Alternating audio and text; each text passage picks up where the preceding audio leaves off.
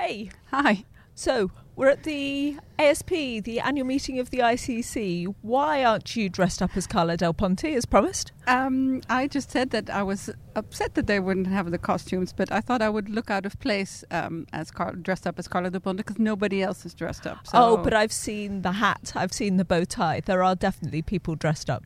Yes, I think we should just go with our asymmetrical haircuts as the trademark. Asymmetrical Haircuts Justice Update with Janet Anderson and Stephanie van den Berg. All rise. I started off with the first breakfast meeting, which was about the lessons learnt from the trial of the former Ivorian president Laurent Gbagbo and his supporter Charles Blé Goudé. Um, it was a really interesting way to start off this whole week because so many of the issues that have come out from that trial uh, seem to be relevant to so many different levels of the discussions around the ICC. Whether the prosecution has really organised itself well, whether um, the whether it's clear what role the judges should be playing uh, in the pre-trial arena and uh, what they do at trial.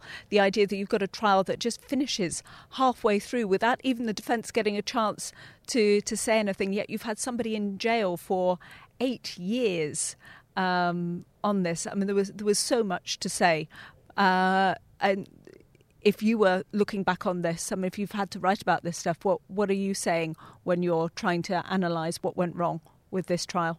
Well, a lot of the interest that, that I had was that it went to um, the prosecution thinking they had a really good case with a lot of insider witnesses, but then you saw that they were getting these people on the stands, and these people were not exactly saying what the prosecution thought they were going to say, or they were hesitant to incriminate themselves. So from the outside, it looked very much at, that the prosecution overestimated the evidence it had, and it also plays into the fact that it's getting harder and harder to try people higher up because you always have to prove those links. Uh, and that was really what was lacking in this case the, the quality of the insider witnesses and the actual links between the people uh, deciding weren't very clear in that case. And the discussion was um, not only the detail of the trial, but also these kind of bigger implications of what it all means for the ICC. And the legal counsel of the African Union, for example, Namira Negm, she really used this session to critique the whole the court's whole practices. In fact, the case of Gbagbo and Blé is a wake-up call to the international community in general and specifically to the member states of the ICC. What's so special about this case? It's not politics now, as always claimed when there's criticism to the court, but it's the breach by an international court of basic principles of human rights, the rights of the accused, or rather, the rights of the acquitted. How on earth an acquitted remains in jail? But what was also interesting was the link that was made um, between uh, discussing something that's already happened at the court and what we're looking forward to. We've already discussed it in our podcast with the ICC watchers from the NGOs. Yeah, they're really looking forward to this idea of an independent review with independent experts, thinking exactly. that this is going to revitalize the court, but. Nobody is quite too sure whether it's really going to work out. Um, the Dutch ambassador to the ICC, Paul van den IJssel, at least he put his whole government support behind it, saying that he thought this was an important process. I always describe this ASP not so much as a meeting of states parties, but as the annual fair of international criminal justice, um, where sometimes side events are more interesting and sometimes more important than what is discussed in, in the main hall. Uh, but this time I really hope that we will discuss a lot of substance and review and will come out better than we started.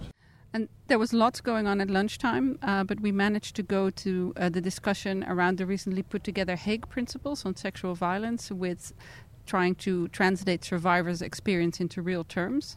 Uh, this was organized, uh, among other things, by the Women's Initiatives for Gender Justice, and they have been consulting for months on this.